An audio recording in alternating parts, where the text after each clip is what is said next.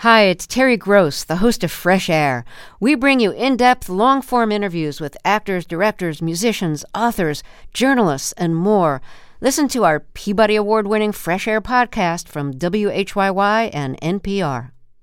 In the NOCO is supported by Blue Federal Credit Union, with locations from Denver to Cheyenne, helping members tap into the power of community. More information at bluefcu.com. This is Colorado Edition from KUNC. On today's show, we revisit our conversation with the senior librarian of Denver's Blair Caldwell African American Research Library. We want to document history as it unfolds because that's the best way to tell the story. And with public health measures in flux, we check in on Colorado schools to see how they're navigating changes at this stage in the pandemic. That and more coming up.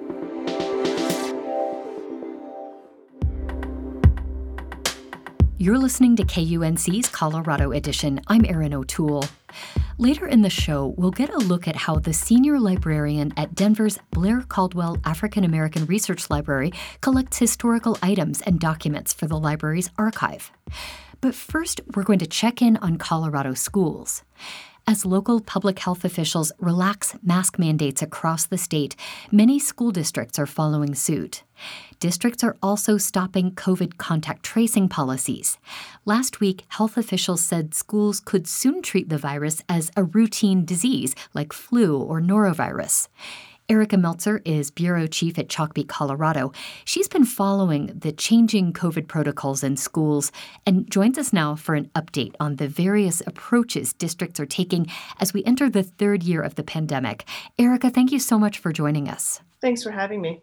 Erica, uh, many school districts across the state have been dropping mask mandates. Uh, what can you tell us about this shift? Well, it started in December where we saw uh, school districts in more conservative parts of the state drop their mask mandates. Uh, but in recent weeks, it's been all up and down the front range in districts with a variety of political orientations and, and levels of caution towards COVID. And there seems to be this feeling that I don't know how else to put it except that we're done with COVID. We can't mask forever. It's it's time to move on. There is um, there was a state modeling report that showed that cases would continue to go down, um, though not quite as steeply, but still go down pretty steeply, sort of regardless of what the transmission control measures were. So I think that that was one of the factors but I did talk to some pediatricians who said, you know, we don't actually think that the science is there, that there is still benefit to masking, and really we should have waited until child vaccination rates were higher. Um, but but that's just not what school districts and local county health departments are doing. Yeah, and I wanted to ask you more about that because I know you uh, talked with or heard from an infectious disease specialist and a pediatric specialist at the University of Colorado Anschutz Medical School about this. What did he have to say? Well, he did acknowledge, uh, as he said to me, that the horse is out of the barn. School districts are doing um, what they're going to do. But he just emphasized that there is still very high rates of COVID in the community. Um, and masking is still protective, and that children can and do get sick. And right now we have about 30% of children 5 to 11 who are fully vaccinated. And what he said is that he would have really liked to see those numbers higher before schools drop masks. It, it's also interesting that a lot of um, universities and colleges are keeping their mask mandates even though they also have a vaccine mandate. Um, and so it's just interesting sort of how the politics of that um, are playing out yeah, very interesting. Something to keep an eye on there. Um, well, last week, Colorado health officials said schools could soon start treating COVID as a routine disease, something more akin to the flu or norovirus. What did they mean by that? What they mean by that is that they're not necessarily going to be contact tracing individual cases or asking contacts to quarantine, whether whether they were masked or not. And just if you're sick, stay home and they said that they would um, only implement some of these more um, intensive protocols like quarantine if there was an outbreak at the school. But they also acknowledged that if you're not doing contact tracing and not following up on individual cases, it'll be a lot harder to know if there is an outbreak. And they recommended that schools do things like participate in wastewater monitoring And but they also said, well, we're we're looking for funds to help make that more feasible for you. So I don't know if we'll actually see that come to pass. Oh, interesting. Well, I'm wondering how schools are reacting because, you know, we've heard from a lot of educators who say we want to keep kids safe, but, you know, getting kids back in school is so important. How are they reacting to that that news? You know, I think there's a lot of mixed feelings. I, you know, I mean, most Colorado um, schools have been in session most of the school year, but there has been this impact from quarantine that can be quite disruptive. And so I think some people are um, glad to see, glad to look towards a future where quarantine is not really a factor. And I think other people think that it's too soon and they're concerned that um, by not having these protocols in place that we're actually going to see more illness. And if people are homesick, that's also going to be disruptive to school. Well, state health officials at the beginning of February uh, endorsed a test to stay program. Um, before we get into whether or not it's working, could you briefly explain how the test to stay program um, was meant to work? Yeah, test to stay is an alternative to quarantine. Instead of staying home for five days after an exposure, um, you would take a COVID test um, as soon as you heard about the exposure. If it was negative, you could keep going to school, provided you wear a mask. And um, you were supposed to test again um, four or five days after exposure. And as long as you remain negative, you could continue to come to school. Okay. And this is different from the other um, COVID testing program in schools, right? The other COVID testing program was a screening program. And the idea of that is that um, a large percentage of the school population would get tested on a weekly basis. And the hope was to catch, you know, more asymptomatic cases early on and limit spread by keeping, you know, those folks would realize that they were COVID positive and they would stay home sooner than if they waited for symptoms to develop. Um, and, and that program, you know, there are a number of schools and school districts participating in it, but most of them do not have super high participation. It, the, that program never really took off, I think, the way that some state health officials were hoping. Okay. I know some schools were offering incentives for kids to get tested. Did it sounds like maybe that approach did not quite work? Yeah, I mean, I think it worked some in some instances, um, but when I public health experts have said the with screening programs, what you really want is like close to 100% participation, and otherwise you're just catching so few cases that it doesn't have the intended um, public health benefit. Well, with the understanding that it was probably a number of factors, the, namely the Omicron variant surge in cases, um, prompting state public health officials to announce the test to stay program.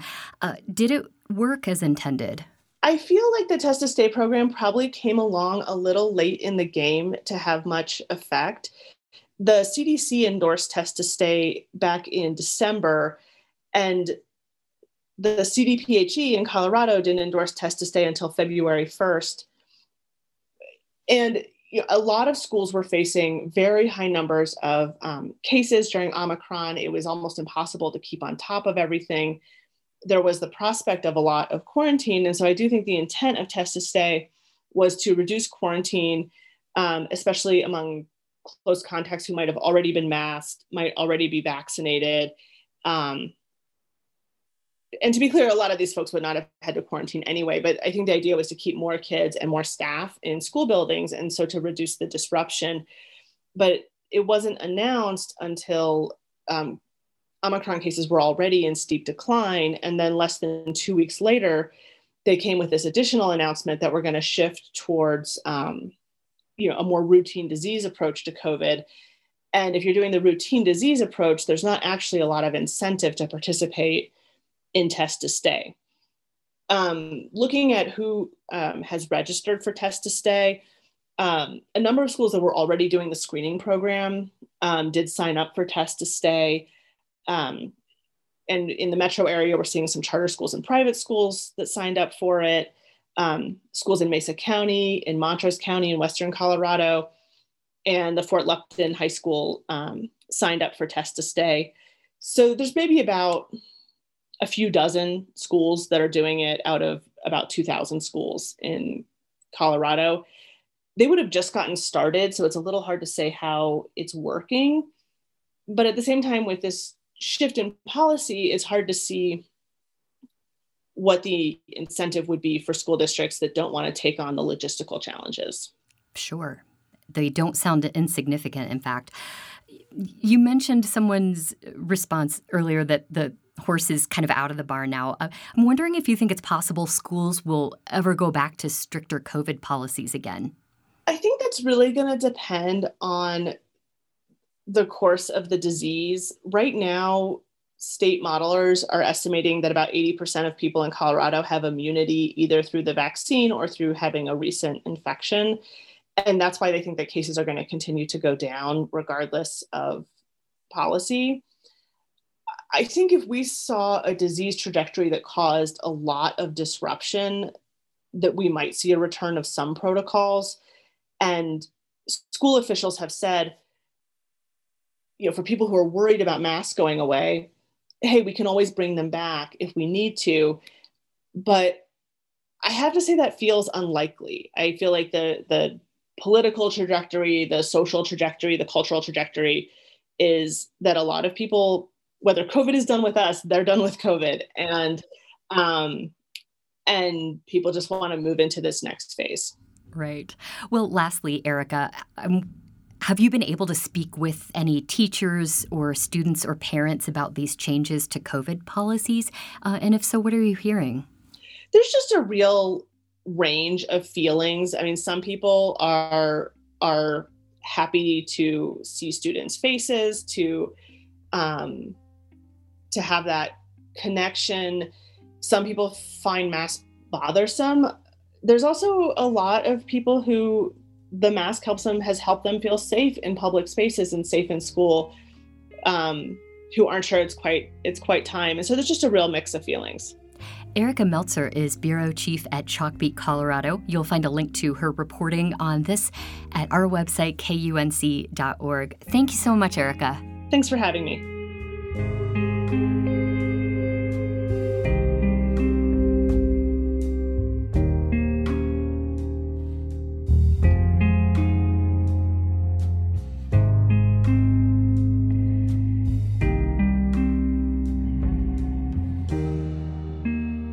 You're listening to Colorado Edition from KUNC. Millions of dollars in donations have poured in for the hundreds of people who lost their homes in Colorado's Marshall Fire. But not far from the ashes, advocates are looking for money to address a crisis of chronic homelessness. As KUNC's Robyn Vincent reports, this reflects our attitudes on the issue.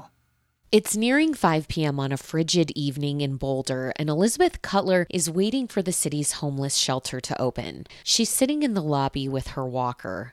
With the snow, the bearings are going out on my wheels, so I try not to use my walker at night because the wheels will squeak and I don't want to wake people up. The former caseworker suffers from a debilitating spinal condition. In 2010, it got so bad she had to stop working. She receives disability benefits, but medical bills were adding up and soon became unmanageable. Then she got evicted. She lived in a van for eight years with her little dog, Daisy May. That time was a glimmer amid her struggles with homelessness. It was much better for me.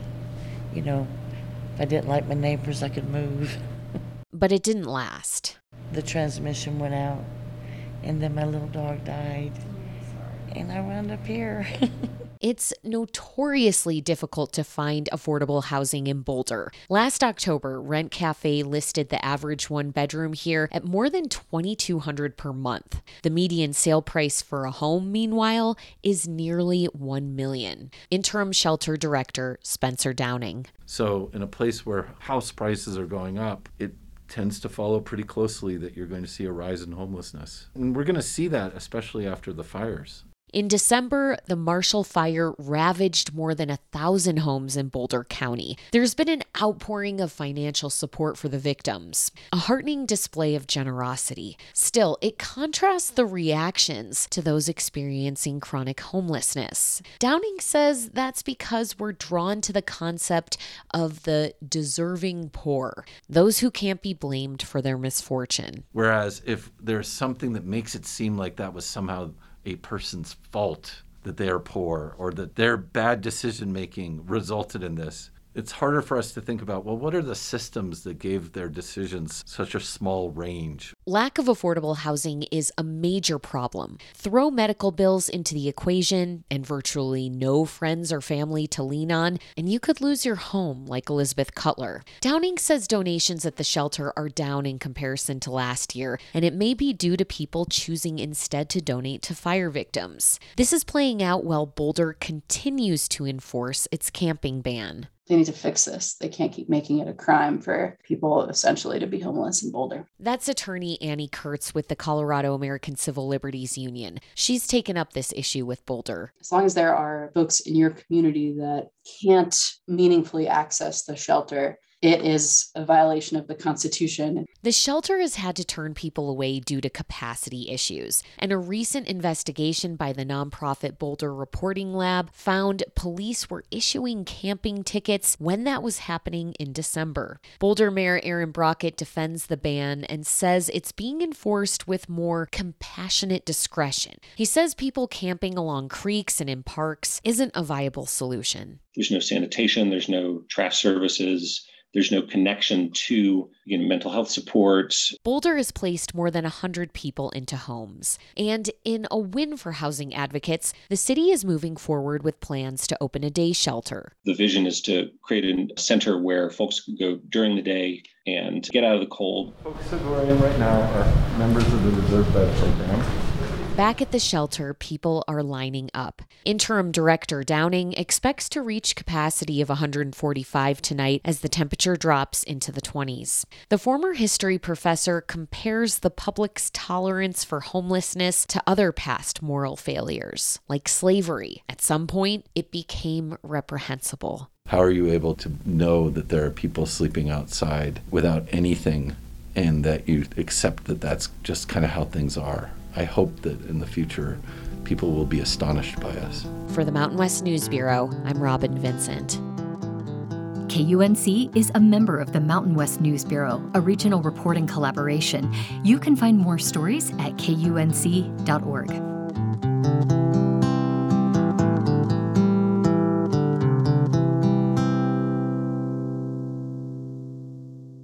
In 1999, Denver's first African American mayor, Wellington Webb, and First Lady Wilma Webb proposed a library to preserve African American history in Colorado. Today, the Blair Caldwell African American Research Library is still achieving its goal. For Black History Month last year, February of 2021, Colorado Edition's Tess Novotny spoke with senior librarian Jameka Lewis about how she collects historical items and documents for the library. She began with what inspired her to be a librarian. I always loved the library as a kid, and when I went to college, I met my first Black librarian. And it wasn't until I met her when I realized that I could actually pursue librarianship as a career. And so she took me under her wing in college, and then I got a position at my alma mater in the library. From there, I worked my way up. I got my master's degree in library science, and then I held two different librarian positions there before I came to Denver. You mentioned that you didn't meet your first Black librarian until college. What kind of barriers do you see people of color experiencing to becoming librarians? There's the financial barrier. You know, we do have to have the master's degree in order to be a librarian. And so that can be a barrier. Fortunately for me, I had scholarships and fellowships that paid for my degree. And so I was able to kind of overcome that barrier. And then there's just the the lack of seeing people who look like us. There's a lack of representation in the profession. And you know, as a librarian, I try to make sure that everyone I come across knows that I'm a librarian because I know that I may be the only Black librarian that they ever get to see. According to data from the Department for Professional Employees, just 5.3% of librarians were Black in 2019. At the same time, more than 83% were white. What is it like for you to navigate that? There are moments where it can be tricky, especially when you work in an institution like Blair Caldwell, where our mission and our focus is the promotion of Black history and culture. Sometimes we can get pushback, you know, having that focus. Sometimes we can face different opposition to us maintaining that focus and maintaining that specialty. Being a Black librarian, I've had my share of microaggressions and racially motivated negative experiences, but all of that just makes me want to excel. When the library was established, much of the history about African Americans in Colorado and the West was in private hands. Why was that? A lot of people in the community felt like it was easier for them to keep this information to themselves versus potentially sending it to institutions that may not provide a certain level of care that you know they would like for their materials and then it's it's a lot easier to have these materials in one or two kind of concentrated places like Blair Caldwell, like the Black American West Museum and other institutions. It's easier for us to kind of have all these things in a couple of places versus having them scattered everywhere. There is a certain level of trust that has to be built in order to have good donor relations. And I think that with institutions like Blair and like Black American West, we've worked really hard to foster and nurture those relationships in the community. And so people trust us. They trust us to take care of their history. They trust us to preserve this history and they trust us to tell the story. You know, we are professionals just as anyone else in any other institutions are.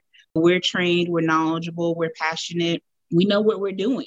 What kinds of things do people donate to the library? We get everything. We get books, we get manuscripts, we get pictures, we get art, we get sculpture, I mean, we get everything political papers, we get, I mean, you name it, we get it. We have items of clothing. Yeah, we get, we get it all. And it's so much fun to learn the stories behind every piece of paper or every photograph or every object. I mean, it's it's really an honor for us to be able to learn, you know, these stories and to be able to tell others about them. What are some of your favorite items in the library? It's really hard to ask a historian what is their favorite or some of their favorite things because we say everything, of course. I love the pictures. I love looking through our different photograph collections, our different scrapbooks. I really enjoy reading personal letters, letters from community members to kind of more well known figures.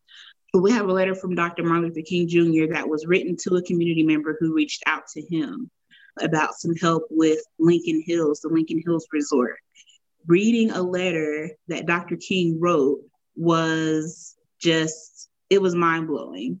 It was incredible. But I always love reading those personal correspondences because they really give you an insight into the mindset of that person and then into what was happening around them at the time. 2020 was a really significant year for the Black Lives Matter movement. How does the library document history as it's still unfolding? So we reach out to the community, we reach out to community members, we reach out to activists, and we ask would you be willing to donate some of your your papers or some of maybe even some of your signs or some of your pictures? We want to document history as it unfolds because that's the best way to tell the story. We try to get it as fresh as possible. We want to make sure that people understand what exactly happened and from the mouths of the organizers, from the mouths of the protesters, directly from the people who contributed to this history and to what happened. We always want to promote accurate history and we always want to promote telling the truth. It may not be comfortable and it may not be pretty, but truth is truth. I'm talking to you during Black History Month. How are you celebrating? I am celebrating in so many ways on my own social media, I chose this month to highlight people who I know personally who I say are living Black history right now. So I'm highlighting friends of mine who are entrepreneurs, who are librarians, who are historians, who work in different industries, who are leaders in their communities. I'm choosing to highlight them because their stories are just as important as kind of the well known, the more well known figures. That was Colorado Edition's Tess Novotny speaking with Jameka Lewis, a senior librarian at the Blair Caldwell African American Research Library in Denver. That conversation happened last year in February.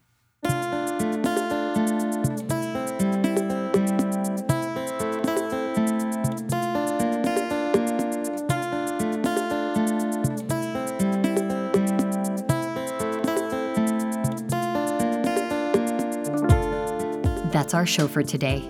Next time on Colorado Edition, an exhibit featuring the early 20th century work of prolific African American photographer John Johnson is coming to the Greeley History Museum. We'll explore Johnson's work and the impact it has today in tomorrow's show. I'm Erin O'Toole. Our production team includes Henry Zimmerman and Tess Novotny. Digital editing is handled by Ashley Jeffcoat and Jackie Hai. Our theme music was composed by Colorado musicians Brianna Harris and Johnny Burrows. Thank you so much for listening. This is Colorado Edition from KUNC.